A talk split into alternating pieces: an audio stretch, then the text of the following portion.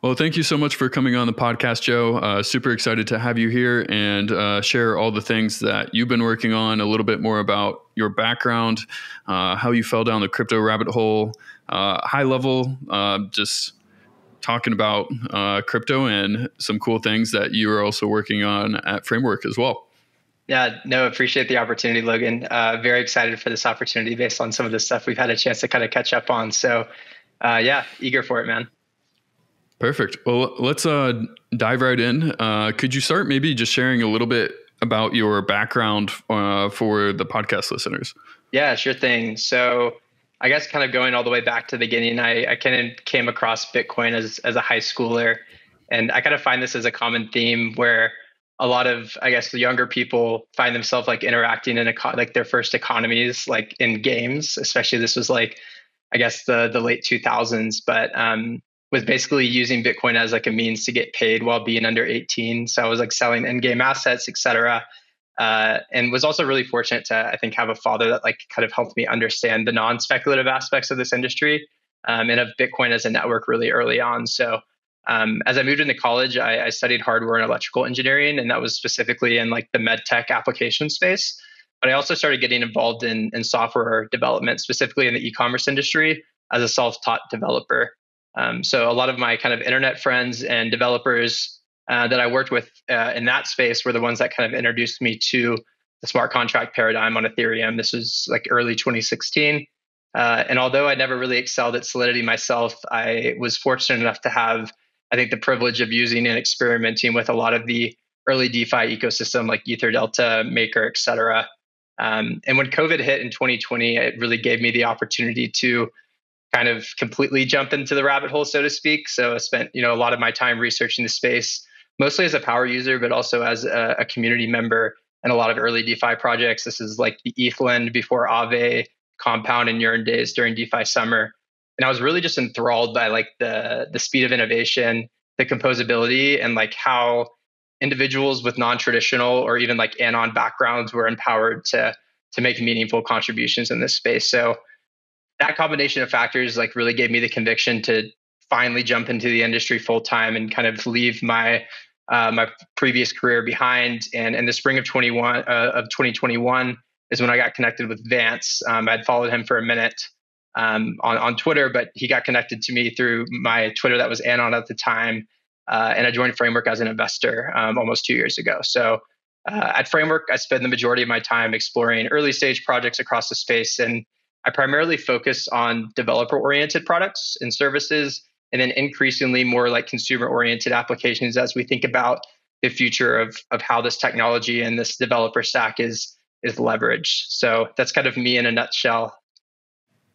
Definitely uh, appreciate all the clarity. Um, yeah, it's it's always interesting. Uh, people always come approach the space from different angles, and uh, so very cool to see how you kind of got your story started, especially coming from uh, the more anon background. Um, I think that's definitely a Web three unique attribute. Yeah, I find that there's like a little bit more similarities, maybe with like I just have so many friends that like did exist in personas through like games or like communities like Discord, Reddit, etc but I feel like this space has been the first time where like people can like truly engage in economies at scale, um, despite the fact that they're anonymous or despite the fact that they might like lack a traditional pedigree, so to speak. So uh, definitely one of the things that I think I like really aligned with personally, and a lot of what gave me the motivation to to jump into the space full time. Awesome. Very cool. Well, I would love to maybe uh, we synced on a couple topics, and I think one thing that you and I are both aligned on is ultimately uh, growing like the user base of Web3. Uh, today, that's not very many users, uh, low couple millions.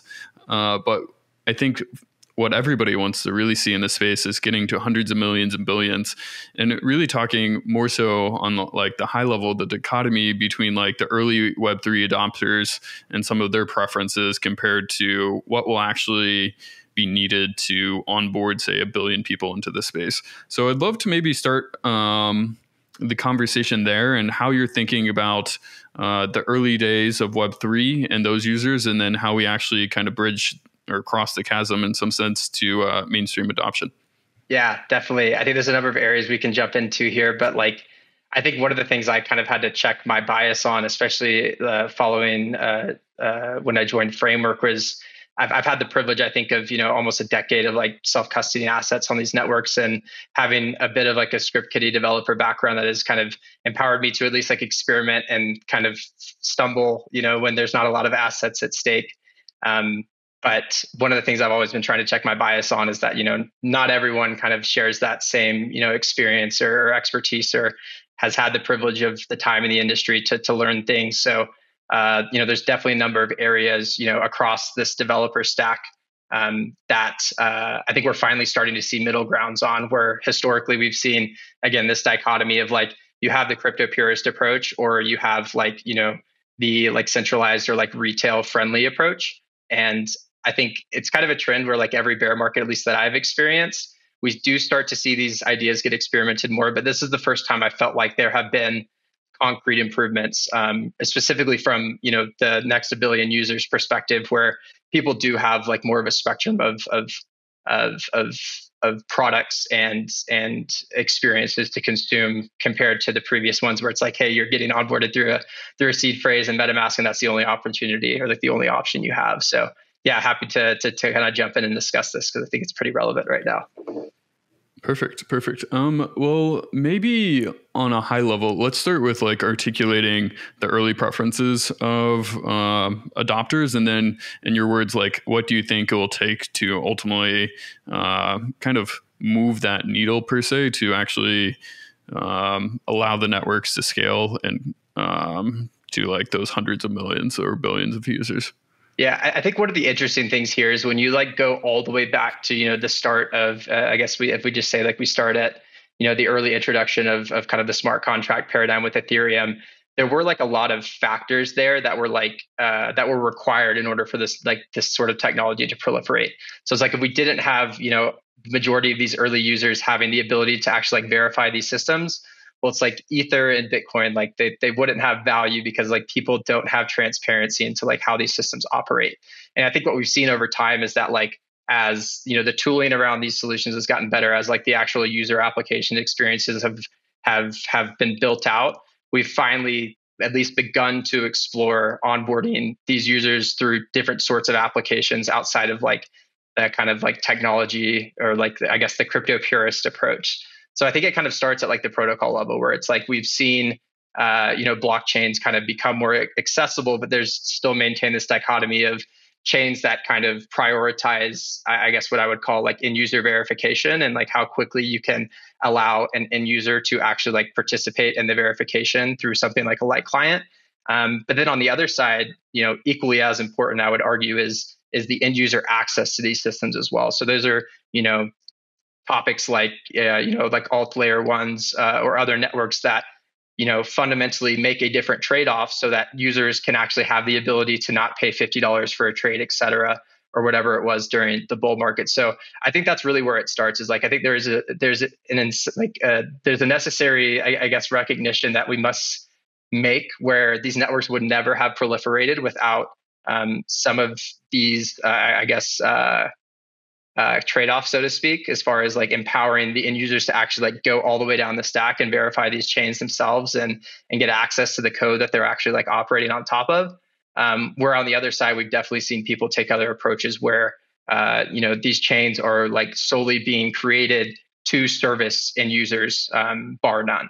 Um, and I think that's an important thing, right? Like I don't think we ever go from like uh, like one end of the spectrum to the other. I think it is important that like we have teams that are experimenting on both sides of the spectrum in order to actually like find middle ground. Um, so that's kind of how I think about like the protocols and like how they service uh, users and kind of what the users are prioritizing.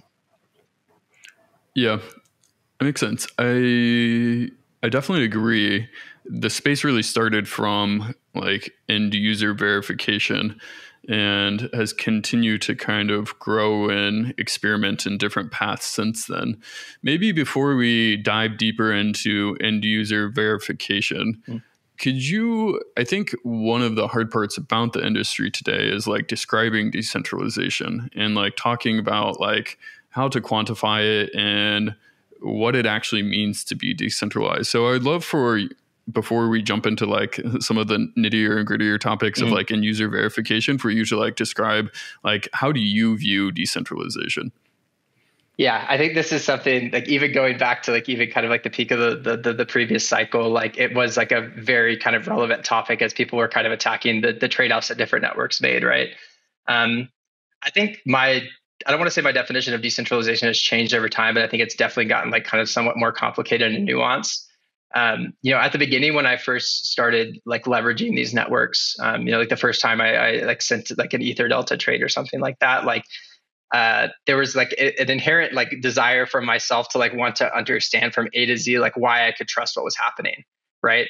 And I think a lot of retail users today that are like coming from like more web 2 experiences have always just said like hey i see a brand name on this application i'm comfortable trusting them. You know i might not have read the terms of service. I might not have visibility to their backend or what they're doing with my data but that is kind of like the status quo so to speak for for for some of those people. But getting back to your point for me I, really do kind of rely on the crux of that like decentralization is providing people the opportunity to gain transparency into the systems that they're operating um, from a user perspective. And then from someone that wants to go like a step deeper it really does rely on like how uh, permissionless it is for someone to actually like participate in the consensus of the network um, and ensuring that uh, you know people kind of regardless of background um, or like access or, or like geographical location have as equal access to participate in that system as possible.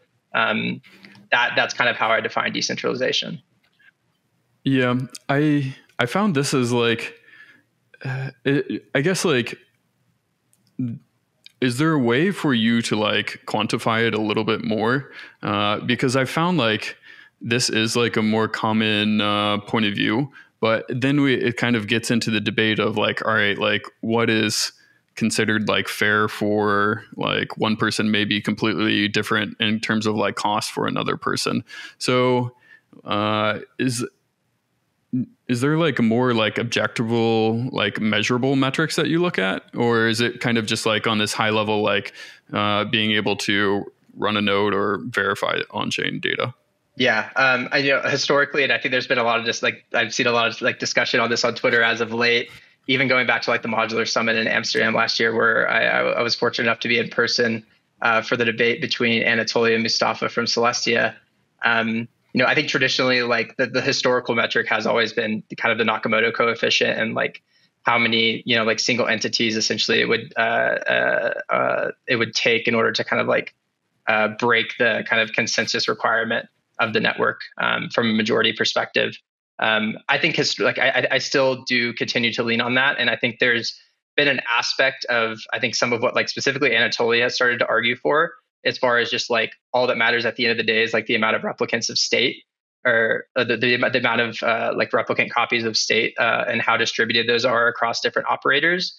Um, there's aspects of that that I agree with. I think there's also aspects of this, as you alluded to, where it like becomes more nuanced than like trying to create like a single objective measurement for these things um, especially when you look at like modular networks and how there's kind of different operators or roles within each part of the stack it becomes unfortunately even even more difficult. But i would say that's probably what i lean on especially for monolithic chains is like you know how many replicants of the state are there? And and essentially like how how easy would it be for like a single actor to essentially like take over that system? That makes sense. Um no, I I like to start the conversation there, like just trying to like find like a middle ground because I feel like that's important to kind of like tee up the conversation into going into like more in depth on the technical side. So on uh, your point of view earlier was uh, just like end user verification uh, on the earlier stage, or this was the preference of early kind of adopters. And then uh, going forward to kind of mainstream adoption, maybe this may not be as much of a priority for them. So how would how do you see like the landscape uh, like today, and how do you think it's going to evolve to like the more mainstream adoption? Yeah, I see kind of two approaches there. Like I think a lot of people on the modular side would say that like their hope is that they can construct a like architecture for these networks that essentially like empowers people to participate in some degree of of, of participation and like uh, contributing towards the security of these networks without even really knowing it. So this is this like whole concept on like the modular end of, of, of the spectrum where you know, I know there's there's there's there's people that are contributing to some of these projects where they like specifically hope that like hey maybe there's like a game wallet or like a browser wallet where users are actually like that like contributing towards the collective security of the, of the network through data availability sampling or something similar like that right? I think the other side of the spectrum is that if you have enough kind of sophisticated actors or enough actors that have the ability to contribute toward, towards these systems, this is kind of like more of the Solana approach, where you know anyone that is engaging with these networks uh, with kind of like high enough of like an economic risk like should be operating that sort of a like that sort of a system so you know if i'm engaging with you know maybe and i think it's been interesting in the solana space specifically because we've started to see daos that have like kind of like pooled their resources together in order to actually like collectively contribute through like potentially like operating their own validator node or something like that. Um, and I think that that that's where like uh, I think as the architecture like uh, kind of paradigm continues to like shift and like proliferate, like we, we will see like more like nuanced abilities for people to participate in these systems. And candidly, like I think we there is a potential future where you know users don't even maybe realize that they're doing it and it's kind of like happening in the background much like i don't know this might be a crude analogy but it's like uh, you know like you and i like hop onto a website like this that's like using something like https like we don't necessarily know the intricacies of like what's allowing us to like verify that this connection is secure but again might be a crude analogy but that's where i hope and uh, that's where i hope things shift to because at the end of the day i think it is very important that um, as we onboard more people, we are providing the access and tools for them to actually contribute towards, uh, you know, the decentralization um, and the kind of robustness of the social consensus behind these networks. Um, because without that, like I really feel like we're kind of missing the forest for the trees, so to speak, as far as like why this technology is important and in hand why the applications that are built on top of it are also important. Yeah, it's it's been fascinating to kind of watch the space grow and be able to better articulate kind of what decentralization is and kind of as you mentioned some of the preference of the early users and now how kind of what mainstream may or may not value yeah um it's it is interesting. In in that regard, I think there's been a lot of innovation. Uh, I mean, I think the modular kind of stack and Celestia was really pioneers in this regard of the light clients. Um, and light clients have um, some unique properties with um, the honest majority guarantees, mm-hmm. um, just allowing majority of network to uh, flag something and um, for a full node do you think if light clients kind of become uh, standard or de facto on like kind of across all blockchains, does the size of the node um, for full nodes really matter too much if you still get the same guarantees uh, with light clients or similar guarantees with light clients? I see where you're getting at with that. I think I think it's always going to be relevant because at the end of the day, especially when you think about how users are able to like benefit from like the economic uh, like participation in the network. So like kind of maybe even stepping back from like the ability for someone to verify, but like I think an equal part of like decentralization is ensuring that people have uh, like at least somewhat equitable access to like the economic outcomes of these networks as well. Um, so I, I, would hope that mm-hmm. we don't see you know like these kind of like super nodes where it's like you maybe have like these like really really high performance systems because there are like new there is nuance there where it's like okay these systems are only able to operate in like certain uh, like literally like only certain like uh, physical locations because of the requirements there um, and it also like it, it kind of like reminds me to some degree of like what we saw happen with like proof of work consensus as well where whereas like yes anyone can technically participate in bitcoin consensus but when you think about like how uh, you know the i guess ownership or control of that consensus has been basically like aggregated to these like very sophisticated firms that have like access to basically like free energy and or like proprietary like asic technology i think that's what would concern me in that regard is it's like sure if you give a bunch of light clients the ability to like activate a user like user activated hard fork where it's like will they now have to step in and be able to kind of backfill the role of what were like malicious full nodes so I think there is a balance there. Like we don't want to see like just because we have uh, like this kind of like modular stack where like we can really em- empower light clients. That doesn't mean that like we really need to like like push you know the the full node requirements to the extreme regardless of, of that. Because in the event that you do have this like worst case outcome where all the light clients are noticing fraud and they're like okay we want to like essentially like like fork the network they're going to be the ones that have to actually like step into uh, the requirements that those full nodes have.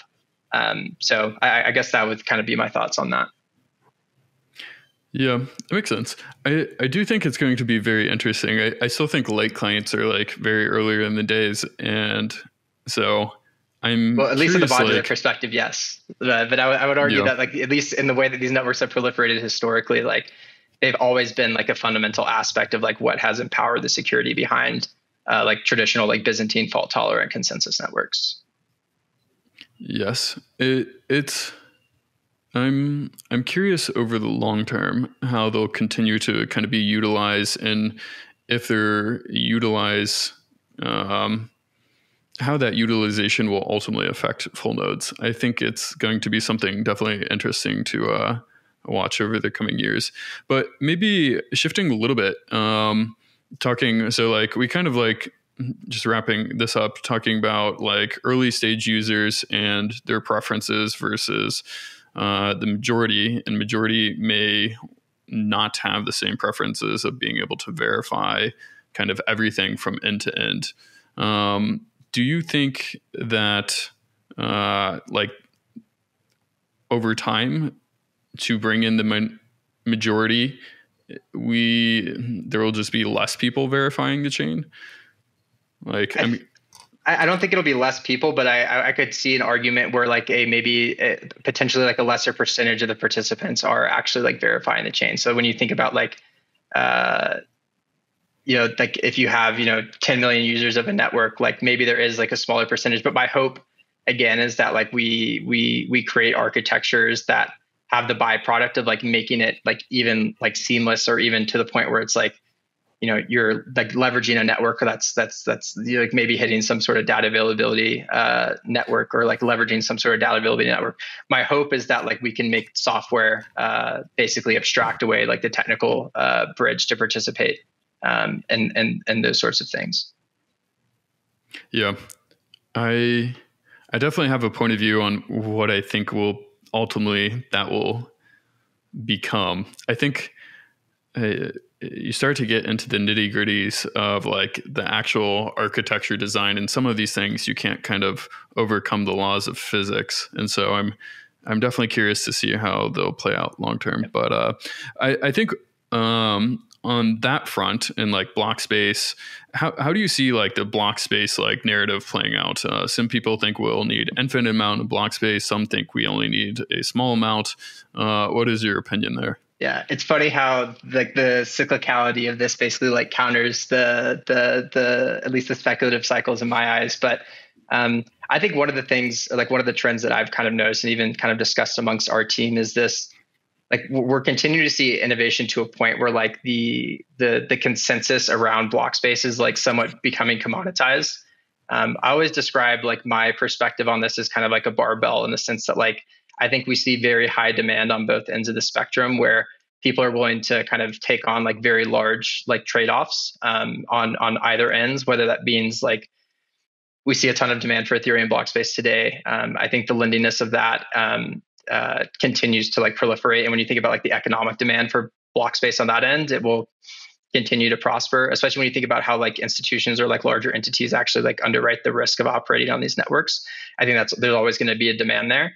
Um, on the counter, I think we've seen a lot of really interesting innovation over like even the past 12 months on kind of the other side of the spectrum, which is like this what are like the minimum set of like guarantees that users can become like somewhat comfortable with. And like when you look through last cycle, it's like, okay, we have chains like BNB, like, you know, proliferating where, you know, there is no permissionless set of, of consensus nodes uh, in the sense that you know the majority of these things are operated by a single entity. We've seen even that model, you know, iterate. Maybe if we jump to like something like Polygon POS, where it's like very similar structure. Maybe some could argue a different ethos, but I think really what's excited me, like I kind of got excited by uh, some of like the early teams building on Validiums. Um, and I think what we've seen with like what Arbitrum has kind of introduced with AnyTrust is you can kind of get a really nice like uh, kind of compromise there where it's like hey, if you're an entity or like a community or something that like has the demand to kind of like spin up a network, you don't have as much of a need to like bootstrap the kind of tra- like in the traditional sense of, of how these networks have been bootstrapped the like historically. So when you think about like an AnyTrust setup, for those who aren't familiar, you essentially have like a, a one of n honest data availability committee on the back end of this thing, where as long as like one of the operators of that network is willing to post um, the data availability needed to essentially like prove fraud, uh, then the to my understanding, um, the the users are still basically uh, empowered with like L1 exit guarantees, which is that's kind of how I like define rollups in like the broadest sense. Is it's like what are the exit guarantees of users, or like how I would define L2s. Despite I don't want to kind of go down that rabbit hole given the amount of people that uh, like having discussions around the nuance there, but um, I think that's kind of how I see the demand for block space is that like we'll see very high demand on both ends, and we're seeing even on like maybe the more trusted end of the spectrum, like new architectures uh, get introduced that like I think do uh, create some like net benefits for those types of use cases. Yeah, uh, a lot to parse apart. Um, where do we begin? On like the Ethereum front, do you think once like the Nakamoto coefficient is more widely understood, people will pay such like a high price for Ethereum block space versus these other networks that um, have say like um, similar coefficients? Yeah, I think it depends. I think like the price that people are willing to pay for like access to these networks is like like it is much more than the Nakamoto coefficient. When you like define the security of these networks, like decentralization definitely is a part of that, right? Like again, going back to the beginning of, of this space, like it, it, that was such a requirement because these networks were so early and they were so small that if any single entity did get you know like like majority access to these networks or like to, to the consensus of these networks then it became like it endangered the entirety of, of the stack right um, I, I, think there's definitely going to be like a lot of pricing pressure. Um, but you know, thankfully, like we are seeing, you know, like a lot of innovation. I think in that space when it comes to uh, things like EIP 4844, et cetera, that are like hoping to basically empower, uh, you know, the layer twos and rollups that are building on top of that stack, so that they can essentially post cheaper call data to the chain, um, and kind of a, a, a, different approach. So, but I definitely I think agree with the sentiment that you're trying to get at, which is that like, you know, like our users always going to be willing to pay that premium um, probably, probably not. But I think there's also aspects of like the network effects of of the actual applications that are existing on top of those networks, and obviously like the liquidity that that kind of sits alongside that that plays into that value proposition as well. Yeah, I'm I'm super interested to see how this plays out. Do you think kind of like Ethereum in its end state when they're doing kind of the full like data availability that they plan to roll out with like the 1.3 megabytes per second. Do you think that's going to be enough for demand, or do you think that uh, they'll kind of artica- artificially cap it at 1.3 megabytes per second, or do you think they'll just kind of like continue to expand it to meet demand?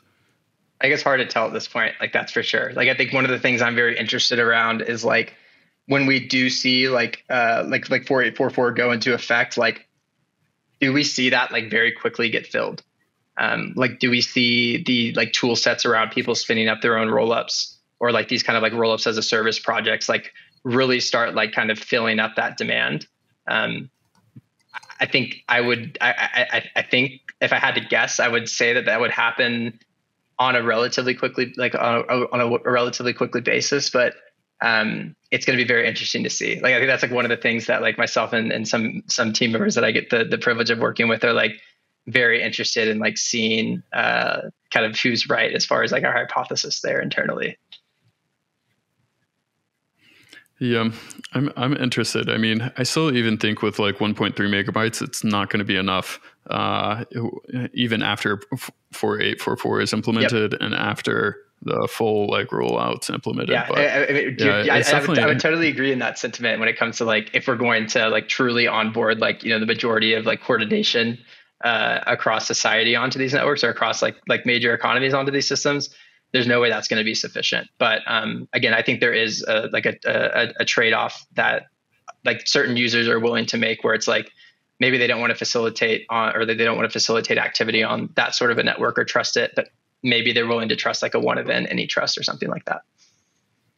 So on the uh, kind of like any trust assumptions uh, with like either Arbitrum Nova or um, yeah, any or with Arbitrum Nova AnyTrust, what are your thoughts kind of around these like data data availability committees? Because in my point of view, it's kind of like almost in some sense like restarting the network where you're posting some of the data there instead of like officially like using like the ethereum like full security mm-hmm. um i i don't know to me it's just like a smaller group of people that are just running like privileged nodes so i i, I mm, in some sense how, how, do you think of like i mean i think in arbitrum's uh, point of view i th- think there's less than 20 uh, people like running this data. Yeah, it's like 21 or something like that. Yep. Okay, 21. Uh, do you think they scale that or do you think it's okay to keep like the smaller amount uh, because to me this goes back to like the very core of like decentralization and i think the big he- thing here that like and this is why like i really like would love to have like a standard format for decentralization is holding like even these layer twos and like these data availability committees to like similar decentralizations um, standards yeah. security uh, that we do to like other layer ones as well if they're not using the full security of like the layer one. Yeah, I mean, they, like I, I, remember like sitting at, at DevConnect uh, during the L2 Beat Day, and it was like I forget the name of the of the man who runs that organization, but like his whole first speech to like introduce this event was just kind of uh, dunking on like the entire L2 space for like how much like like like uh, like how much there is to improve there. I think the idea that these architectures are building to towards a future where like they can become like essentially uh, at an end state like entirely inherit like the trust assumptions of the L1 uh, or the lack of trust assumptions at the L1. Um, that's the future that I, I, hope we can build towards, like ultimately. Um, but uh, I think there are a lot of valid criticisms as far as how those systems exist today, and like to your point, when it comes to uh, you know like maybe some of these more kind of like centralized data availability committees on on something like an AnyTrust. Um, I think it becomes like a byproduct of like what uh, you know the users and like developers of those networks are willing to accept. So like one of the arguments I could see is it's like okay if every operator, regardless of like their social standing. You know, you have like these different entities that are like well known. And if at any point the users basically get rugged, they would have to get rugged by all of them simultaneously. Or they would have to get rugged by like a portion of them simultaneously. And then maybe there's like some, you know, catastrophic failure of, of the client software on the other end. Um, that could lead towards uh, like you know uh, uh like the out like a like a poor outcome for users where they essentially get like rugged by the chain. Um, but I, I, definitely align with I think the point that you're trying to, to mention, which is that like there there needs to be um, you know like very uh, uh, like genuine like critiques of these systems as they exist in their current states. And I, I don't think we necessarily see a need for like the like node count on something like an like a, like an Arbitrum AnyTrust uh, to increase just because of like the trust assumptions that they're like kind of assuming from the foundation. Um, but um, I, I, would expect that if there's demand from users or developers for that to increase, or hell, maybe we even see like like very large issues that like force them to like increase the maybe the geographical distribution of of those nodes, then I, I could see that being uh, like a potential future where they would they would want to kind of improve that. Yeah, I I think the industry, I mean, uh, one thing that I'm very envious of of Ethereum, I think in part this is just because the community's been around for the longest, uh, is their ability to tell a story and tell the narrative and like push that out. So I think they've been very good at telling like the L2 narrative, but I don't think they've fairly kind of assessed uh, the layer twos against even other like non Ethereum layer ones. And applying the same kind of rubric of scrutiny that they do to like kind of um, their own uh, kind of bags. Yeah, their own network. So, yeah, no, it, I would definitely yeah. agree. Like there, there, there definitely is bias that I see there. I would say that like I've seen like a good amount of like legitimate criticism within like the kind of Ethereum centric space from at least like those in my network where again, like you're going to like a specific like L2 event Uh, and the first thing that happens is basically someone saying like, "Hey, this is everything that is kind of wrong," and like kind of setting the tone to some degree. Um, but you know, to your point, like I think there are, at least in their current state, like a lot of kind of unfair comparisons um, between uh, like layer two systems as they exist today versus like how they want to exist in the future. I think that's a big part that you have to consider as well. Um, people sure. are kind of describing that end state as as as the way that things are currently, and that's just that's not the case. And maybe to kind of wrap up this, do you think volitions or volitions ultimately will play a role in that uh, in the end state, or um, because my point of view, I, I, still think they need to scale like the number of uh, parties. Um, in some sense, they're kind of like uh, act as full nodes to the data availability committee. Yeah. Like, do you think, think, those it, need to scale?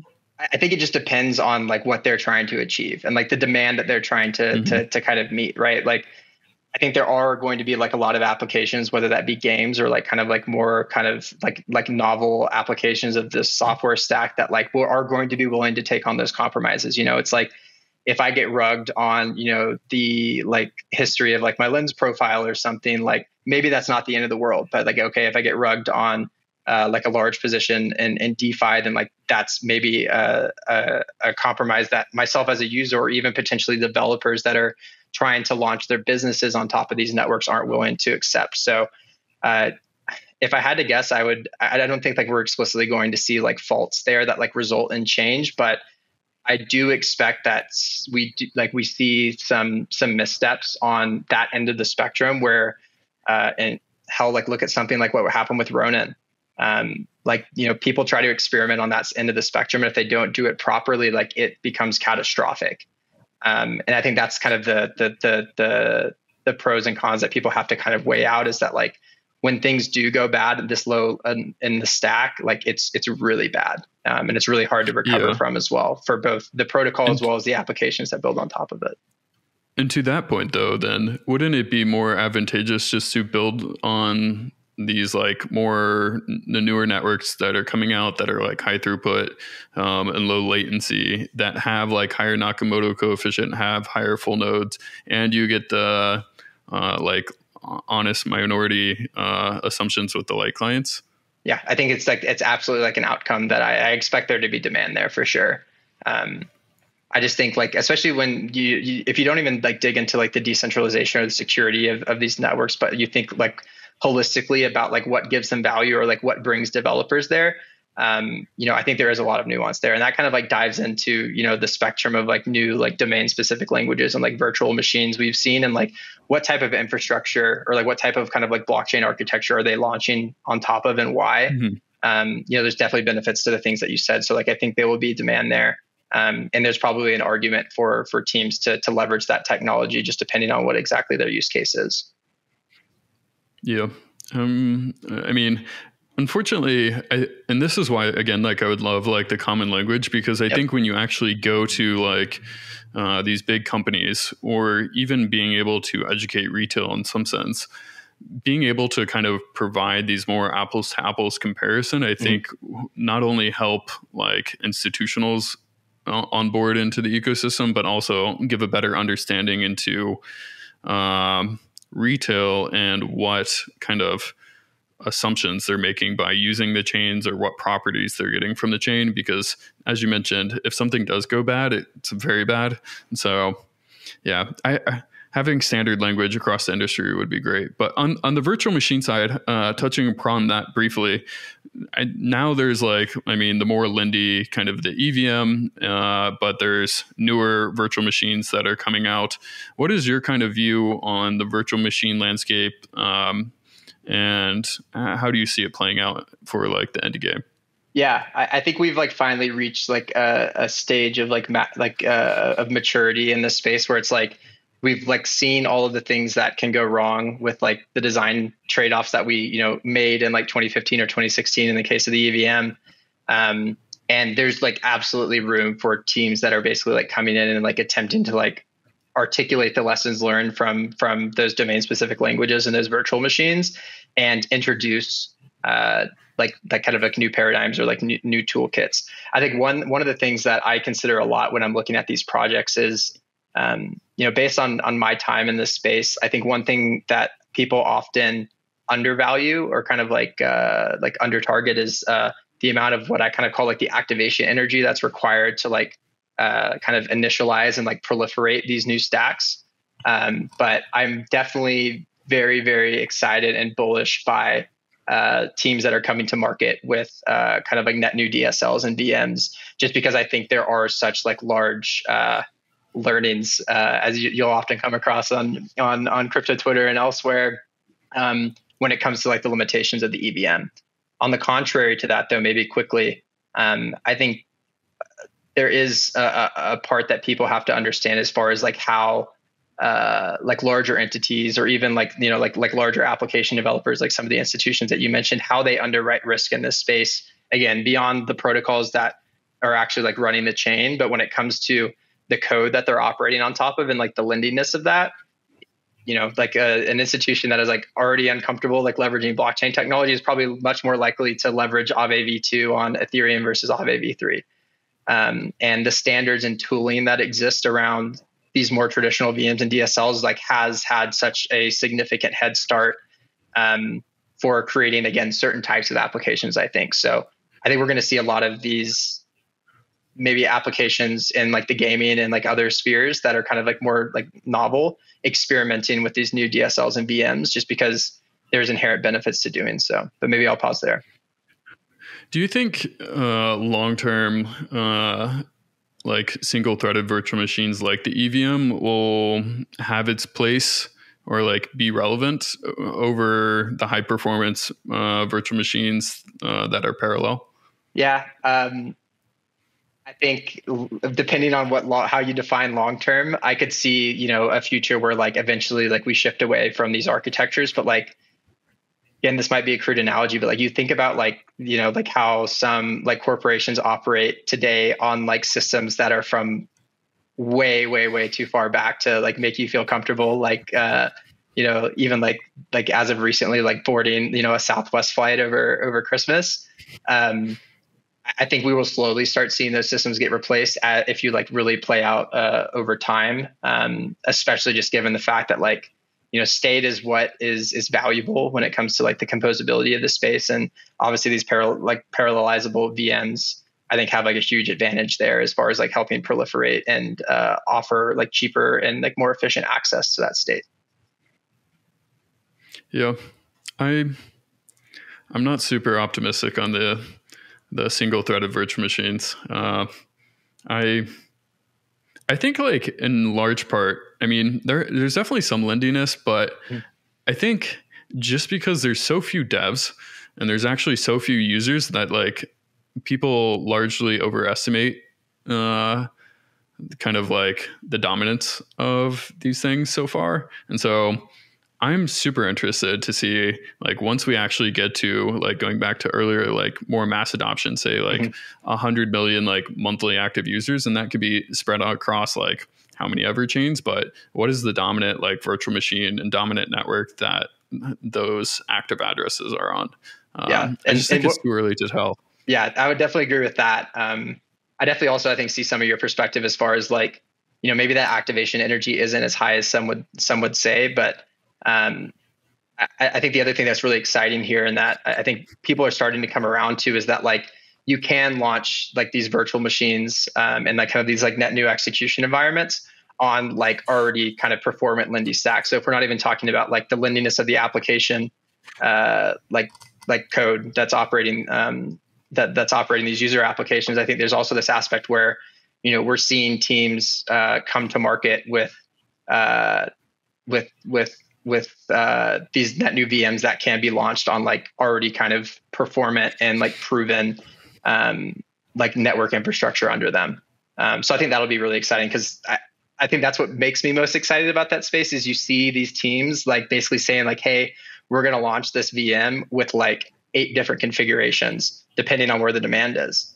Um, and I think that's going to see be a trend that we like continue to to see proliferate. Like we've even seen this with the Solana VM with with teams like Eclipse, et cetera, um, that are looking to bring you know the benefits of that virtual machine, but onto kind of a different set of trade offs from the architecture it's operating on top of. I also think the VM space right now is so early that I mean a lot of different design people want to experiment with the design, but yep. over the long term, I do think we similar to like layer ones, we kind of coalesce on a few. Uh, I don't think having a bunch of different virtual machines or hundreds or thousands is going to be beneficial because then developers have to rewrite their apps or like yep. port them and make the code changes. And so, yeah, I, I think it's also early that people are trying different things, but once like one actually starts to get lots of adoption, uh, it's going to be hard to break. But I don't think we've actually have seen that as of yet. Yeah, and I think there's also this aspect that I don't want to speak too much on this because I don't think I'm, I'm, I'm, I'm, as educated as I was wanted uh, as I would want to be on it. But there's I think some of these generalized VMs as well that are coming to market that are just like really opening up like, hey, like you can kind of launch whatever type of code you want on this, and hell, maybe you're not even having to rewrite your code because you're able to kind of leverage it based on the architecture though. So again, don't want to get into that too much because I don't feel like I'm too much of a subject matter expert there, but we'll be excited to see how that that that kind of develops over the, the coming years as well. Definitely. Well, we've talked a lot on like just like end user verification and uh, ultimately mass adoption, the different blockchains and their architectures, different virtual machines to kind of get us there. But outside of that, uh, I think you and I both think a lot about like custody and different applications. Mm-hmm. Um, in interest of time, maybe like touch briefly on like some of your like high level thoughts on like custody solutions and even how that ultimately um, gets incorporated like within wallets and how we can like make better wallet experiences. Yeah, absolutely. I think historically, again, like we've seen users basically have like two options leading up to like maybe let's just say like 2021. Um, you either are like fully self custodied and like you're potentially blind signing on the ledger, et cetera. And like that introduces its own set of risk for, new entrants. And then on the other side, we've seen both, I think, the benefits and obviously the, the kind of fatal flaws of, of centralized custody. Um, I think for the first time this cycle, like a lot of what excites me in this space is kind of these solutions that exist in the middle. And I've kind of like, I think mentioned them as like these kind of like shared custody or like kind of partial custody solutions. What I'm talking about here is like not the Coinbase wallet like extension, but like if you go into Coinbase's exchange app and you go to like their Web3 browser, like you're actually like launching an MPC wallet where you essentially have your private key stored on your device um, and you're leveraging that security model. Um, but at the same time, like I, if I recall correctly, like you're never seeing a seed phrase here. Um, and you basically have traditional kind of like web 2 style account recovery that coinbase's mpc architecture that also protects you know however many billions of assets they're custodying. Um, it allows users to get access to that and i think that's really exciting. So um, you know we've also seen a lot of innovation here um, from from from various teams in the wallet space that are looking to introduce like smart contract wallets on chain that also can kind of introduce this sort of kind of a shared custody um, experience. But I think that the one thing is like we have to stop throwing users off the deep end and acting like everyone has had the privilege that that some of us have had to like learn these systems when like maybe you know you don't have as much exposed like someone like myself can like can like have you know their GridPlus and like be running you know they're like rolling their own rpcs but like we need to be giving people solutions that kind of exist in the middle and almost kind of like allow them to kind of like progress and and and kind of like go through like grade school before they jump to high school when it comes to self custody because I think I do have hope that like people can kind of be independent down the road but like we it's so obvious that like we need better tools and guardrails et cetera in order to empower that end game and in the meantime we need solutions that exist in the middle in order to best service users I do agree. I mean, in large part, regardless of kind of which layer one or layer two you kind of build upon today, I think the end goal really is uh, self custody and like Web three uh, with like a good amount of like decentralization, uh, whatever that may be. But the the I mean, real thing is uh, kind of the self custody of the assets, and so yeah, I I mean, outside of exchanges wallets, I think, really are going to become the focal point of everybody's day to day interactions and how they really interact with chains, how they pay for things. And so today, that self custody is so hard.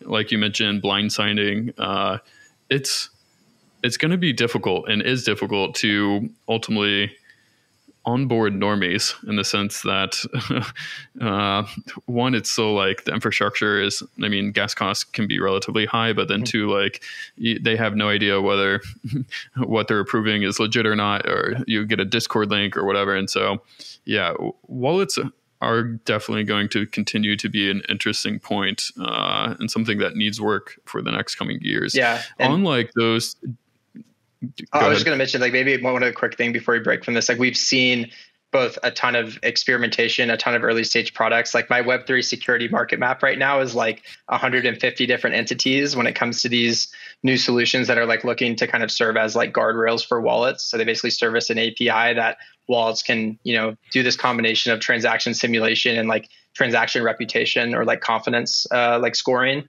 And I think that's a big going to be a big part of this as well. Again, not that that you know kind of is in line with I think this like decentralized ethos at the end of the day, but I think that like very but very much services this middle ground to the point now where we have some of these APIs like already uh, kind of contextualizing even like EIP 712 messages on Seaport.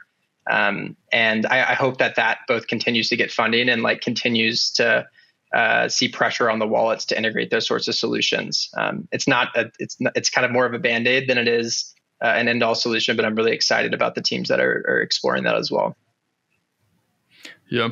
Uh, we're still very early in the idea maze of what kind of the end goal or the end state of wallets and wallet security look like. So uh, excited as well to continue to watch that front. Um, hmm maybe kind of like wrapping up the conversation for the last couple minutes uh, what like areas of I mean, we've talked a lot about infrastructure mm-hmm. and now wallets. What are like some key areas of focus that you're actually looking forward to forward to in 2023? Uh, whether like DeFi, like NFTs, uh, what I guess what do you think will actually bring in normies to get to that hundred million plus yeah. mark of like active addresses? Yeah, I always joke that uh that like DeFi was like a game without a skin, and like when the incentives are right and these mechanisms are in these applications, like that's how you onboard people. When people realize like, oh hey, you know, maybe a lot of it was kind of speculative driven during the last cycle, as far as like, oh, I can make my first Uniswap trade, I can own an NFT on OpenSea, et cetera. I think continuing to like empower end users with like net new markets, um, and like maybe those are like you know markets outside of traditional like tokens. Like we like I think I think there's been a lot of discussion and projects that are uh, working in the space of essentially like creating kind of like sovereign user data um, and uh, basically like giving people access to like sell and like potentially like monetize their data in a more direct way versus the status quo of of kind of the uh, like ad monopolies or duopolies that exist. Uh, that's one thing that I'm really excited about. And like one of the main things that gets me like excited, like in the NFT space, is people using uh, this on-chain data in like a more uh, like generalized and like kind of like less valuable way, so to speak. Um, so chatting with a lot of teams right now that I think have really interesting and kind of like novel ideas around empowering applications to like assist their users to uh, create that sort of kind of like a, I think a, a, lot of people have been kind of calling them data pack, backpacks, et cetera.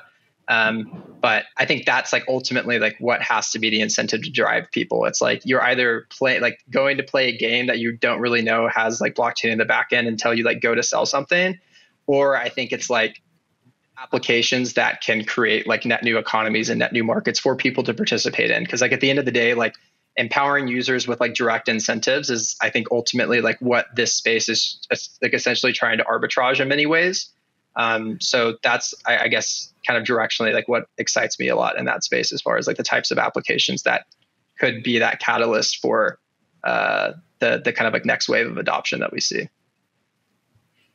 Yeah i'm i'm super interested to see what like 2023 holds. I think no one or very few people uh, anticipated kind of the NFT bull market and how, how many people NFTs would ultimately uh, onboard into, or how many people would onboard because of NFTs. I think the Electric Capital report was saying, I think 80% of people's first interactions with like self custody was NFTs, which is pretty remarkable. But yep. yeah, I'm very curious to uh, see what the next catalyst will be.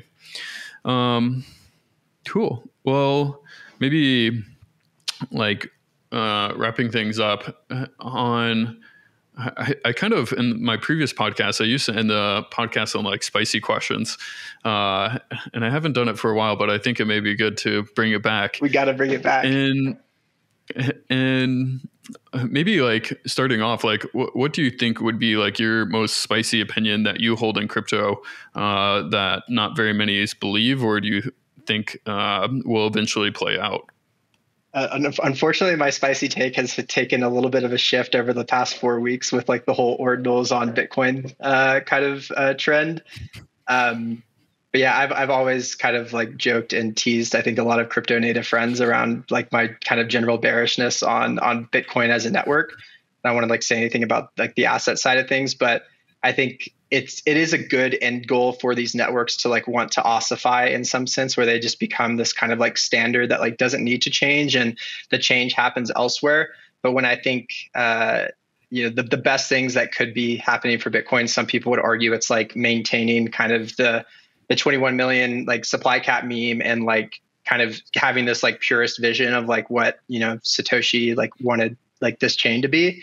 Um, but i think that's kind of like diverges from reality. Like, sure, it can service like a, a, very like niche reality where like you know the world kind of blows up and like all these people are underground in their bunkers with their Bitcoin. But I think these networks have an inherent need to like adapt to uh, to to to the environment or like the economies that they're kind of like interacting with. And like the other like yesterday, I'm like looking at like how like complicated it is for people to like try to create like trustless exchanges of like these ordinal NFTs on Bitcoin. And I'm just like, guys, like, at what point are we like just like losing the plot? Um, but I would say that that's like a lot, like one of my spicier takes. And again, this is like as someone who was like very empowered by Bitcoin as a network, going all the way back, you know, over 10 years now. Um, I just think there's uh, a lot more competition in the space than that, and I it'll always like hold a, a, close place in my heart and i always want to see that network proliferate but i think uh, there's kind of this catch 22 as i described it where like uh, you know the ossification of its social consensus is both its like biggest strength as well as its like achilles heel. So i think that would be uh, maybe my, my spicy take for now. Um, so Bitcoin should stay to uh, 10 minute block times and just like digital digital uh, gold. I, I think again, I, I, think it does service a market, and I think like there is a demand, and there obviously is like a notoriety. So like I won't comment on like the, the investment thesis that people have there, but you know I want that network to proliferate. But I think there does have to be this kind of recognition that like I think I had a tweet on this like a few weeks back that was like you know the only upgrade that the social consensus of that network has achieved over the past 2000 days had 2% network adoption. Um, and this was obviously pre-ordinal. So i was joking yesterday on twitter like oh i was way too like i, I should have waited a few weeks before i tweeted that because i think it's increased to like 10% taproot adoption now. But um, again i hope that network does well. I just think there's uh, a lot more kind of uh, players in the field so to speak now. And um, many that are kind of gunning for i think what it the kind of the original vision of, of that network was versus what it actually exists as today. So makes sense. Um, what probability would you assign to Ethereum no longer being the dominant smart contract platform? The EVM or like Ethereum, the network? Uh, maybe both but you yeah, like how would you how would you de- how like how would you define dominant? Like is this like uh like like US dollar value transacting across chain? Not not in TVL. I, I think the most interesting metric on all, all these blockchains is really active addresses. I mean, I think that's our best way, at least today, to um, determine like network usage. Um, so I would say active addresses and then I mean, transaction count, that's already not the highest, but um, yeah, I would say active addresses. And then I guess over the long term, like maybe mm, like developers.